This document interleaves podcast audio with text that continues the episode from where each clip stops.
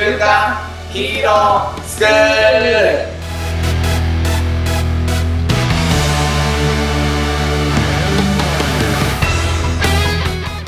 アニメ好き、働かないリーダー育成のマサオンと、漫画好き、生き生きした大人たちのセミナー講師、ヤマトンです。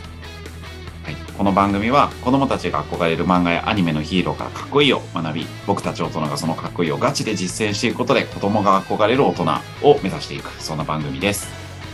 で、この番組なんですけども、ヤマトンと二人でやってるんですけれども、もっとみんなでかっこいいを目指していきたい、まあ、そんな思いを実現するためにですね、誰でも参加できる月間ヒーロー養成会議というイベントを毎月 Zoom で開催しております。もしご興味がある方がいらっしゃいましたら、番組のコメント欄から LINE のオープンチャットに登録してみてください。はい。はい。ということで、前回に引き続きですね、えっ、と、今日もフルペップさんこと別府に来ていただいてます。フルペップさんよろしくお願いします。よろしくお願いします。お願いします。というわけでですね、えっ、と、前回に引き続き呪術回戦ですね。はいで、その中でも、まあ、悪の、あの、悪役のボスっていうのかな？ゲトはいについて、えっ、と、今日は語りたいことがあるというところで、うん、ちょっと楽しみにしてたんですけれども、はい。ありがとうございます。まあ、な、うんなぜゲトがその、わ悪役側っていうのかな？に落ちてしまったのか、みたいな話ですか、最近悪役の話多いですね。そうだね。はいうんうん。もう聞いてみましょうか。うんうん。そうですね。まあなんかそこ、なんか呪術回戦が好きな魅力っていうところでもあるんですけど、うん。まあその、キャラがこう共感できるというか、まあ、あの、なんですかね、どういうふうに、うん、なったかみたいなところとかも考えられる、考えられる描写っていうところがすごい多いっていうのが、まあ、呪術回戦好きな理由ではあるんですけど、うん。まあ、このゲトウスグルがちょっとですね、落ちたっていうところ、闇落ちしてしまった理由っていうのが、うんまあ、高校時代はですね、その、五条悟と、こう、まあ、タッグというかですね、ペアみたいなところとかで、二人とも、こう、最強。まあ、五条のワードで、今は、あ俺最強だからっていうところが言ってるんですけど、はいはい。高校時代は二人で、俺たちは最強だからっては言ってるんですよ。うん。あの、現、現代ではあれだよね。五条はまあ、その、そうです、そうです。もうさ最強のね、ある、まあ、言う、言うなれば正義の一番味方ヒーローのあ象徴そうです、そうですね。それに対してゲトはもう悪の象徴みたいな感じ。そうですそうですね。なるほど。昔はなんか二人でペアで最強だっていうところが言ってはいて、で、ゲトのその考えとしてはうん、あの、まあ、術師、まあ、能力があるっていうようなものに関しては、非術師、まあ、一般的な人たちを助けないといけない。うん。弱きは強きを助けないといけないっていうような考えで、まあ、あの、敵と戦ったりとかっていうところとかをしていたっていうところだったんですけど、まあ、ある任務ですね、をきっかけにですね、まあ、こう、非術師、一般人を助ける意味っていうのはあるのかなっていうところで、自分の中でその、すごくこう、葛藤が生まれてしまうっていうような、あの、事件があるんですね。うんで、それは、あの、一人の、まあ、女の子っていうのを殺すために、の一般人の人たちっていうのがですね、うんまあらゆる手段っていうところを使って、まあ、あの、競売にかけたりとかですね、この人殺したら、まあ、何十万円とか、あ何百万、何億とかっていう金額をかけたりとか、まあ、本当に、あの、それを殺すためにっていうところで、あらゆる手を使って、結果的にその女の子は死んでしまうっていうようなところになってきて、まあ、で、あとはその呪術師っていうのが、その、周りの自分の身内っていうところとかも、もうどんどん死んでいくんですね。あの、バッタバッタと自分の友人とか後輩だったりとかも死んでいくっていうところとかで、周りのその術師、自分と同じ立場の人たちが、そういう、まあ、一般人の人たちっていうところを助けて何になるのかなっていうのをめちゃめちゃ葛藤している時期っていうところがあって、うん。で、そのタイミングで、うん。まあその、呪霊を生まない、呪いを生まない方法の一つとしてですね、あの、まあ、呪術師だけっていうところ、呪術師から呪いは生まれないっていうような、あの、思考を得て、うんじゃあ、一般人をみんな殺してしまったらいいんじゃないか、みたいな思考が一つちょっと極出てきたね。なるほど。ほうほうほでもそれを、ただ、肯定をされるんですよ。その考えはありだけど、うんまあ、ただ一般的にはちょっと難しいよねっていうところとかで、まあでも、それをやるかやらないかっていうところですごい揺れてたっていうところがあったんですけど、うん。またプラス、ちょっとこう問題が起こって、うんまあ、あるその任務に就いたときに、うんまあ、そこの、まあ、原因を起こしてたのが、その土地神だ、みたいな。まあちょっと、そこに対応して、土地神が対応してるっていうところで、もう原因は払ったのに、まあ、その子供たちですね、まあ、呪術師なんですけど、能力ある子たちが悪いっていうところで、一般人たちがその攻め立てるみたいな、うん。もうボコボコにしたりとかっていうところとかがあって、うん。もうちょっとそれを見たときに、あの、ゲトの中のなんか、一個線がこう切れちゃって、もう、あ、じゃあもう殺すようにしようっていうところにこう切り替わるっていうことがあって、うん。まあちょっとそういう描写だったりとかを見ていくと、うん。まあなんかこう、落ちざるを得ないなっていうか、うん。もう、自分のこう、なんか悪いやつにはこう悪いなりのその正義というか、もうあるし、うん。でもなんか納得はできるなっていうところもあって、うん。そういうその人間模様というか、葛藤をした上で、そのそういうところに使いついたっていうところとか、すごい考えられる、あの、ものがあるので、うん。なんかちょっと漫画っていうよりは、ちょっと読み物的なところとかで、まあ、ある時期は結構読んでたかなっていうところがあります。うんそういう描写とかがすごくわかるので、なんかこう、ゲト、すごく魅力的だなとは、あの、自分の中でキャラとしては思ってますね。なるほどね。なるほど。まあ、ゲトはゲトの中の、こう、正義っていうのかな？を、まあ、通して戦ってるっていうのかな？そうですね。うんまああとその周りの人の死もプラス、うん。その、まあ、ゲトの能力としては、まあ、呪霊を取り込んで、うん。あの、自分の力にするっていうところとかあるんですけど、うん。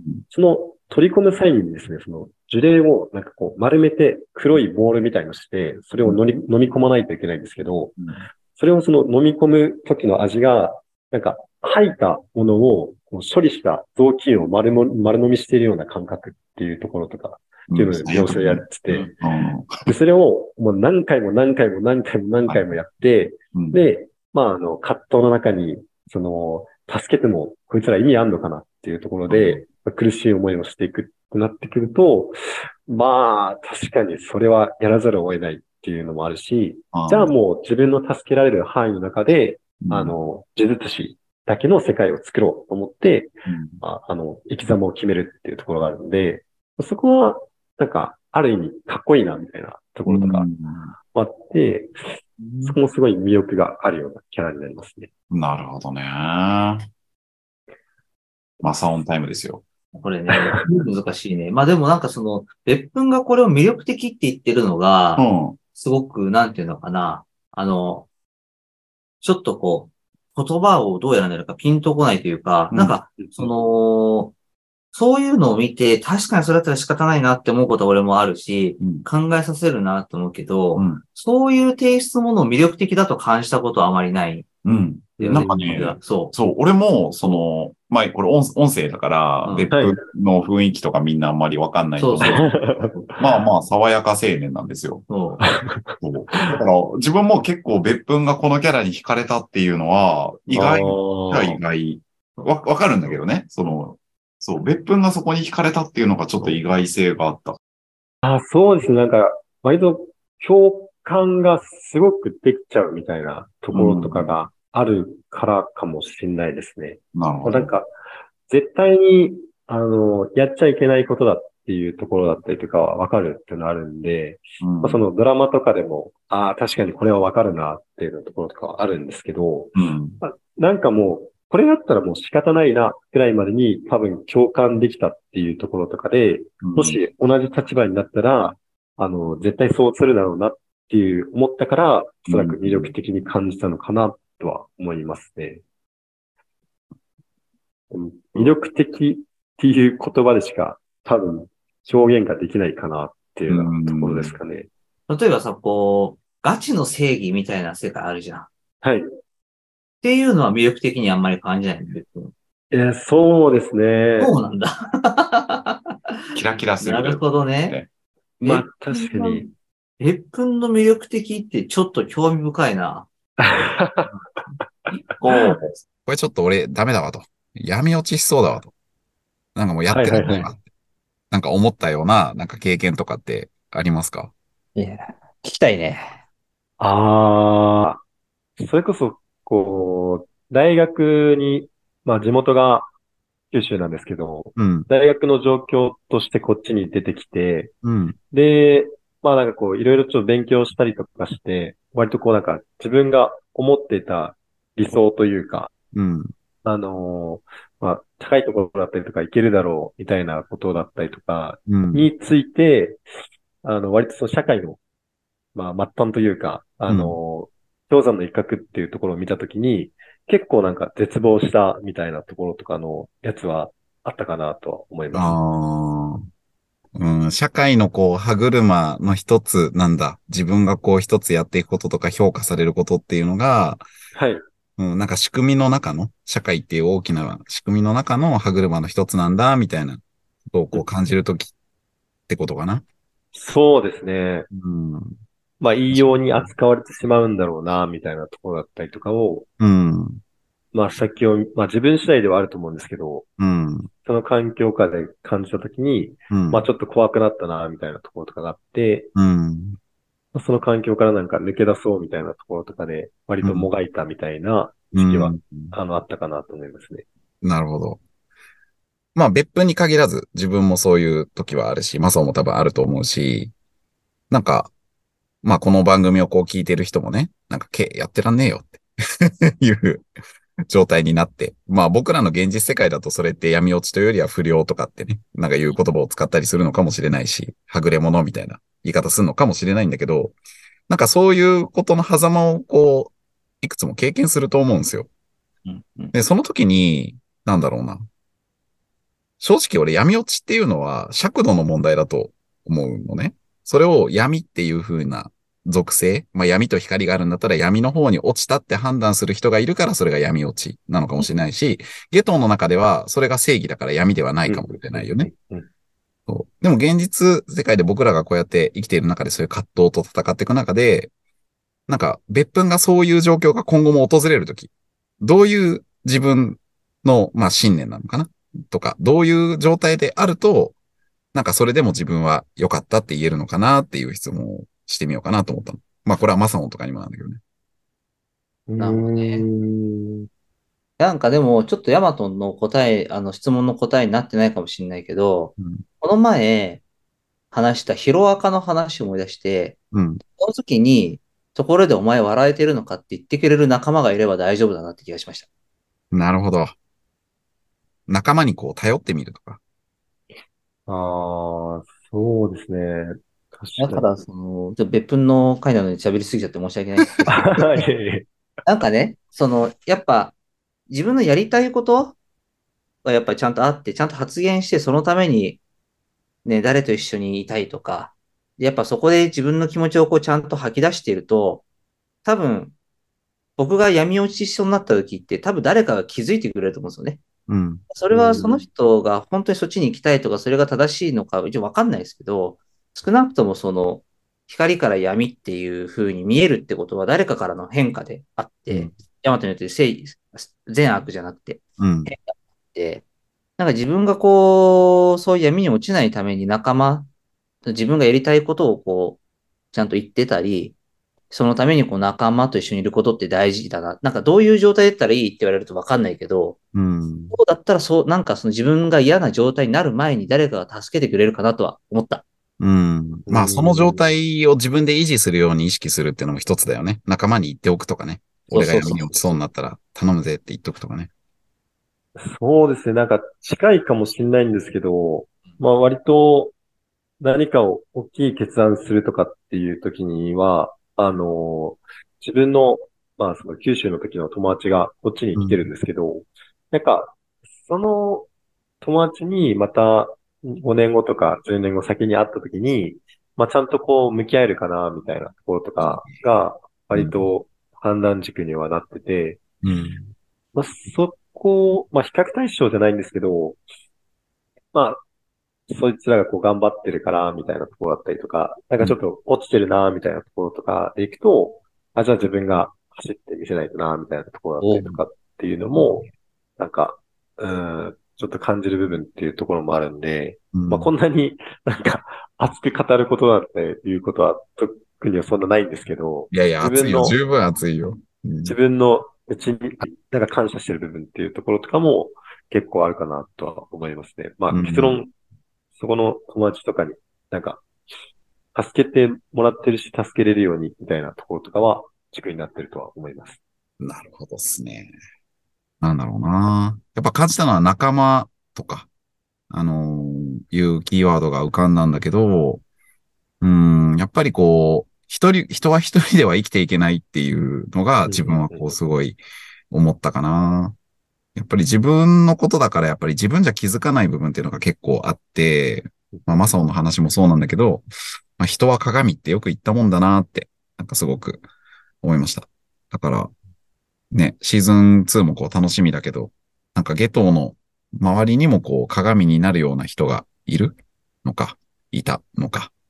なんかそこら辺は、超楽しみになりましたね。シーズン2。そうですね。うん今言ってるところは8、9巻っていうところを、はいはいはいまあメインで喋ったんですけど、うん。まあでもそこはめちゃめちゃ読み込んでますね。うーん。そう、じゃあその予告があって、うん。昨日も読みそうになりましたもん。なるよね。なるよねなんなら会社の、その、持ってくるバッグの中に9巻は今入れてきました。あるよね。そういう感であるよ。うん。俺もでも前回の別府の話聞いて、ナナミンのとこもう一回見直そうって思ったもん。あるよね。ナナミンは、やっぱ死ぬシーンが一番、うん。ああ、すげえなと思いますね。そうね。ちょ、もう一回見なきゃって思ったもんね。そうか。ありがとうございはい。ます。いえいえ、ありがとうござめっいます。ちゃ楽しみになりました。ぜひじゃ。あ、はい。というわけで終わっていきたいんですけど、改めてちょっと告知を、あの、言ってもらってもいいですか？あ、はい。うんえっと、まあ、私が人材系の会社をやらせていただいてはいるんですけども、あの、すごく若くてやる気のある人だったりとかっていうのは、結構こう丁寧な、あの、対応をさせていただいているのでうん、かなりこう集まってきてるっていうようなところはあります。で、えっと、求人、あー個人様からもですね、あの、割とご紹介させていただいた方っていうところとかの評価っていうのはかなり高いので、いい人材っていうところとかはご紹介ができるかなと思っています。で、まあ、求人にお困りの、あの、企業様いらっしゃいましたら、一度、ちょっとご相談ベースで問題ないので、うんえっと、お話、あの、聞かせていただけたらなと思います。ありがとうございます。We、We 株式会社ですよね。はい。いい株式会社です。あとちょっと夏に、あの、企業様と、うんあとは、その、求職者さんっていうところをですね、つなぐ、あの、プラットフォームっていうところを、まうんあ、8月、9月ぐらいとかに出そうと思ってはいるので、うん。まあ、あのそこも、ちょっと人をもっと集めたいなっていう方とかもいれば、そういった側面からも、まあ、ちょっと一度、ちょっとご相談ベースでお話しさせていただけたらありがたいなと思っております。ん。ありがとうございます。じゃあ、ね、また、あの、その情報もぜひいただきたいんですけど、はいまあ僕らもね、あの経営者のこう仲間たちで別分ともやってるんですけど、本当にこう採用が決まった、あの、企業さんからこう本当に感謝の 声をめっちゃリアルで聞いてて、だから、やっぱりこう世の中のね、あの、いろんなこう人材紹介の会社ってあるんだけど、やっぱりちゃんと企業さんとかこう求職者のことを考えて、あの、とことん、あの、マッチングするようにっていうところまで深入りしないで、なんとなく条件でこうマッチングしてる会社さんって多いのかなって。なんかそんな中で多分別府の会社ってすごい、なんか丁寧にね、あの、両者にとってこう丁寧にやられてるんだなって思いました。ぜひね、あの、ホームページとか、はい、チェックしていただけたらなと思います。やります。Wii で、Wii で。Wii でくだ、さい。W、E があれ何個なの？E が 4, 4つついてます。?E が4つなのね。Wii で、Wii で。はい、していただくと、なと思います。あの、売りとは間違えないようにお願いします。わかりました。次回はね、またジョジョでも楽しみにしてますからね。ありがとうございます。はい。ありがとうございます。ありがとうございました。はい。じゃあ、ヒーロー締めをお願いします。はい。色締めですね。まあ、信念を持っているとかっこいいってことですね。そうですね。あと仲間かな。仲間と、信念を持って仲間と付き合うと、善悪じゃないと。ね、自分の中では全てが正義なんで、そうですね。自分の人生を信念と仲間を大切にして生きていきましょう。行きましょう。はいじゃあ、締めていきますね。はい。はい。いきます。今日の学びを生かして、子供たちが憧れる大人に、今週もいってらっしゃい。いしょーいい。